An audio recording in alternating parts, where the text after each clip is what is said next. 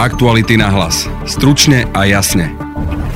Na Slovensku pribudlo 10 nových prípadov koronavírusu a máme aj dvoch oficiálne vyliečených, informoval o tom minister zdravotníctva Marek Krajčí. V dvoch týždňoch musí byť ešte dvakrát negatívne testovaný a vtedy je vyhlásený za v podstate človeka, ktorý prekonal toto ochorenie. Slovensko chce za pomoci súkromných laboratórií zvýšiť počet testovaných na koronavírus. Dnes to oznámil predseda vlády Igor Matovič. Dnes spoločne s nimi vieme tú kapacitu zvýšiť až na 3000 vyšetrení. Zapájame preto, lebo zároveň meníme aj systém odoberania vzoriek. Spoločne sme sa dohodli, že ideme pred každou jednou nemocnicou vybudovať odberné miesto, Bývalý generálny riaditeľ Typosu Jan Bárci, dnes obvinený v kauze Typos, mal mať fantomového poradcu s 3000 eurovým platom. Pozrela sa na to aj polícia. Budete počuť redaktorku Aktualit Lauru Keleovu prečo ho voláme Fantomovi. Napriek tomu, že vyše 2,5 roka robil v štátnej akciovke, ho v podstate jeho kolegovia vôbec nepoznali. Takzvaný fantomový poradca Milan Čuba tvrdí, že mu mal prácu odporúčiť šéf SNS. Priznal pred policiou, že typ na túto prácu e, dostal od Andrea Danka. Počúvate podcast Aktuality na hlas. Moje meno je Denisa Hopková. Dobrý deň, som Peter Bardy a som šéf-redaktor spravodajského webu Aktuality.sk. Aktuality.sk robia profesionálnu žurnalistiku vo verejnom záujme a sme na to právom hrdí. Aj dnes, v čase koronavírusu, prinášame dôležité informácie a odkrývame kauzy s riešením tejto problematiky u nás. Robíme to pre vás a robíme to aj vďaka vám a vašej podpore. Na stránke www.aktuality.sk lomka plus alebo vo všetkých článkoch s označením plus nás môžete podporiť je to dôležitejšie viac ako kedykoľvek predtým. Ďakujeme. Na Slovensku pribudli ďalšie potvrdené prípady koronavírusu. Dnes to potvrdil predseda vlády Igor Matovič. Za včerajší deň bolo pozitívne testovaných 10 ľudí a 325 ľudí bolo negatívne testovaných traja ľudia vlastne boli zachytení v karanténe v Gabčíkove. Dvaja nakazení sa z ochorenia COVID-19 už vyliečili. Ako sa to zistuje, vysvetlí minister zdravotníctva Marek Krajčí. Máme oficiálne vyliečených dvoch pacientov. Čo to znamená? U pacienta, ktorý bol pozitívne testovaný a s klinickými príznakmi ochorenia, potom ako ustúpia tieto klinické príznaky ochorenia, teda prejavilo sa u neho toto ochorenie, musí byť ešte dva týždne v karanténe a následne, keď sa neprijaví u neho žiadne ochorenie, po dvoch týždňoch musí byť ešte dvakrát negatívne testovaný. A vtedy je vyhlásený za v podstate človeka, ktorý prekonal toto ochorenie. Je to dôležité aj kvôli tomu, lebo sa objavili prípady, že niektorých vyliečených pacientov ešte aj potom, ako boli vyliečení, tak stále boli šíriteľmi tohto ochorenia. Takže tieto dve testovanie po sebe má vlastne zabrániť tomu, aby takíto pacienti boli označení za nešíriteľov tohto ochorenia. Slovensko do testovania najnovšie zapojí súkromné laboratória a testovať by sa malo oveľa viac. Najnovšie pred každou nemocnicou majú byť odberné miesta. Pokračuje Igor Matovič, ktorého doplňa aj minister zdravotníctva Marek Krajčí. Spoločne sme dnes e, dospeli k zmene systému alebo dohode na zmene systému, kde naplno zapojíme aj asociáciu súkromných laboratórií, čiže aj súkromné laboratória do systému, aby sme spoločne vytvorili výrazne vyššiu kapacitu potenciálne vyšetrených pacientov. Možno si hneď dávať otázku, na čo sú nám zapojenie súkromných, keď nevieme vyťažiť tých tisíc, alebo z tisíc štátnych vieme dnes vyťažiť 300. Zapájame preto, lebo zároveň meníme aj systém odoberania vzoriek.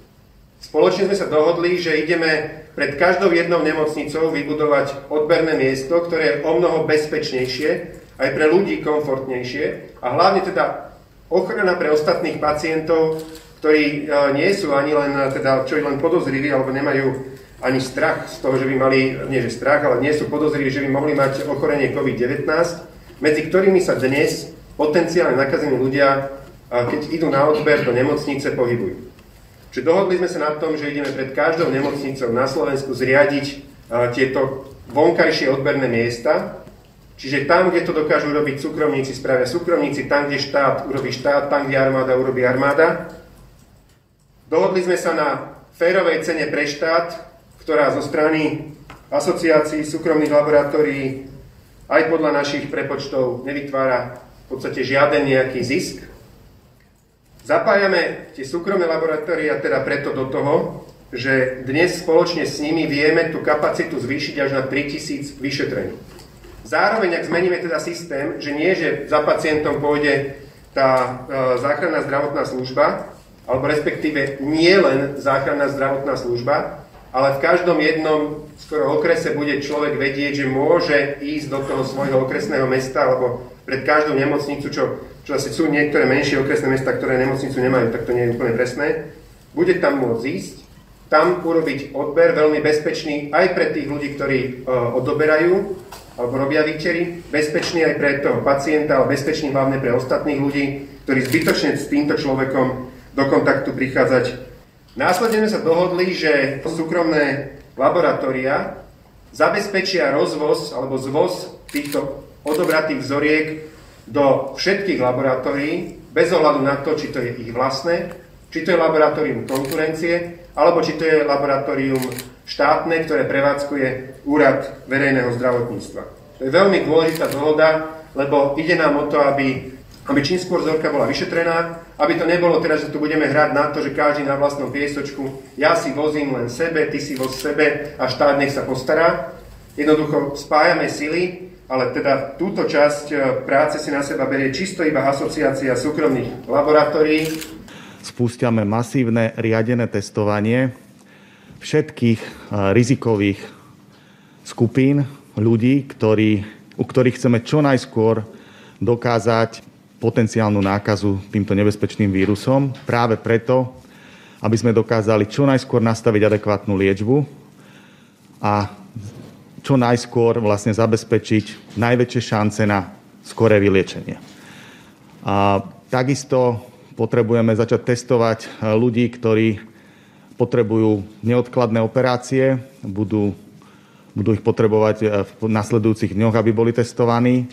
Takisto potrebujeme v poradí tých dôležitostí zabezpečiť testovania, testovanie aj zdravotníkov a ľudí, ktorí zabezpečujú kritickú infraštruktúru tejto krajiny.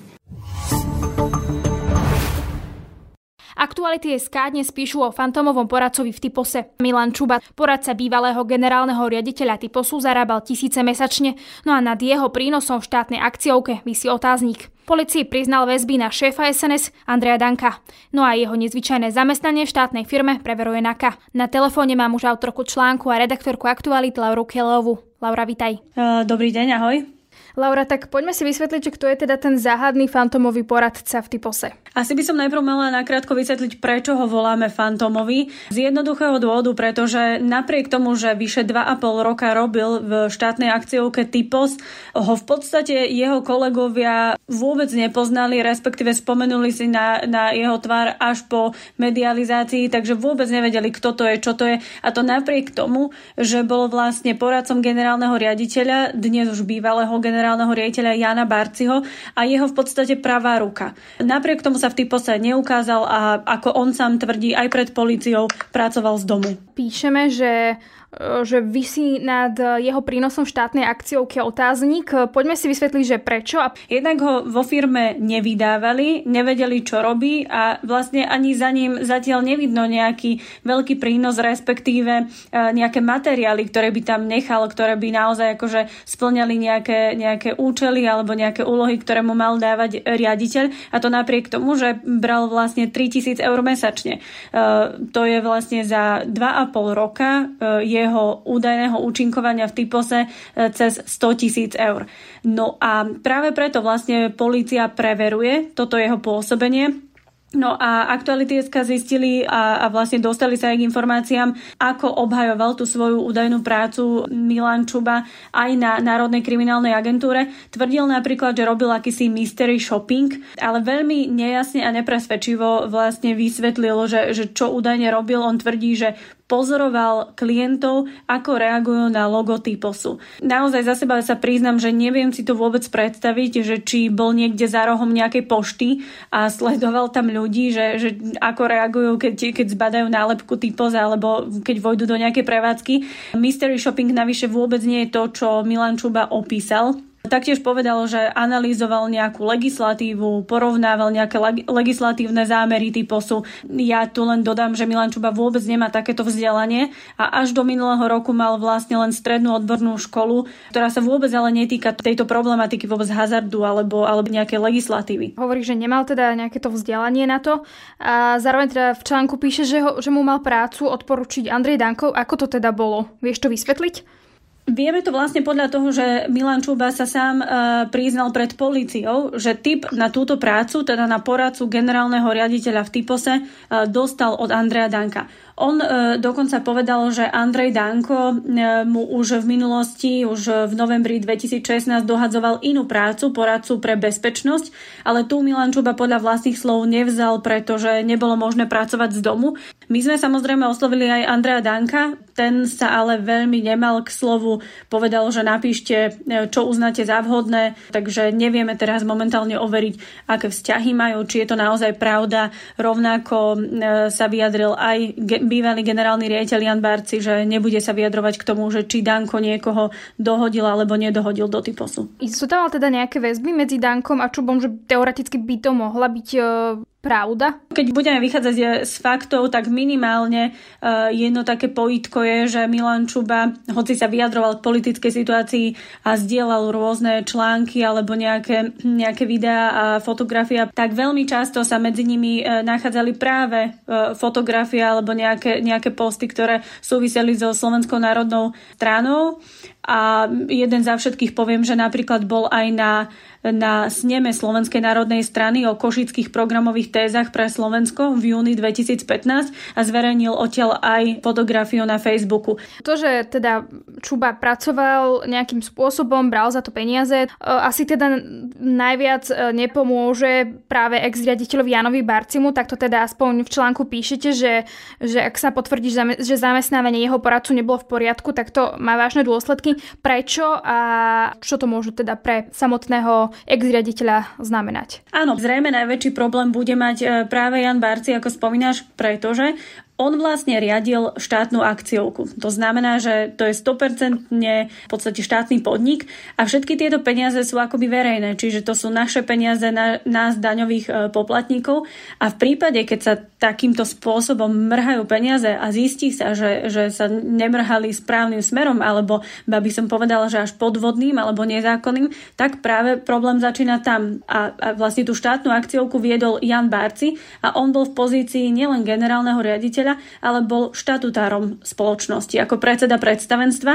No a v tomto prípade vlastne podľa zákona on za prípadné škody rúči priamo svojim majetkom. Už teraz možno predbiehame, ale ak by sa v budúcnosti dokázalo, že, že Milan Čuba reálne pre typos nerobil a, a že vlastne tá škoda, ktorú policajti vyčíslili na zatiaľ 165 tisíc eur vznikla tomu typosu, tak typos ako poškodená spoločnosť si bude tieto peniaze vymáhať práve od Jana Barciho, pretože on zamestnal toho, toho poradcu. Čiže by to musel vlastne celé zaplatiť on. Presne tak. Pripomeňme si ešte, že v akom štádiu teraz kauza typos, alebo čo sa teda presne deje s ex-riaditeľom Barcim. Existuje ešte väčšia kauza typos, pretože kauza, povedzme to, s fantomovým poradcom, ako ho pracovne nazývame, je len dielčia v podstate e, práca policie. Pracuje sa na oveľa väčšom prípade a to je údajné prepieranie peňazí alebo prelievanie peňazí cez hráčské účty. Veľmi v krátkosti vysvetlím, my sme vlastne od, tuším, jary 2019 medializovali takú kauzu, Prišli sme na to, že, že 140 hráčov podvodným spôsobom e, v skutočnosti nehralo cez internetovú hru e, v Typose, ale len si prelievalo peniaze na svoje vlastné osobné účty.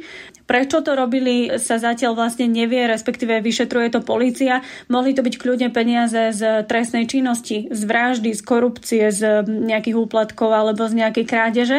A vlastne tieto peniaze sa prelievali z hráčských účtov na osobné účty bez toho, aby tí hráči vôbec nejako hrali.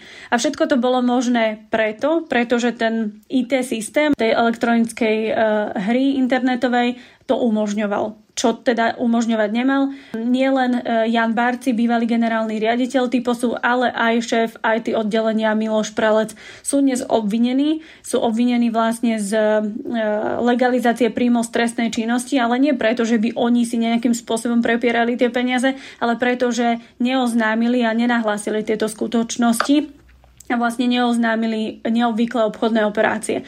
Takže za to im vlastne hrozí ešte vyšší trest. Je to aj pomerne väčšia kauza. E, zatiaľ policia narátala, že sa mohlo preliať takýmto podvodným spôsobom okolo 27 miliónov eur. Ďakujem pekne, to bola teda Laura Kelová. Ďakujem aj ja, pekný deň. To je z dnešného podcastu všetko. Vypočuť si nás môžete cez Spotify a ďalšie podcastové aplikácie. Nájdete nás na Facebooku aj na Instagrame. Na dnešnom podcaste spolupracovala Laura Kelová a Lucia Lucia Babiaková. Pekný zvyšok dňa žela, Denisa Hopková. Aktuality na hlas. Stručne a jasne.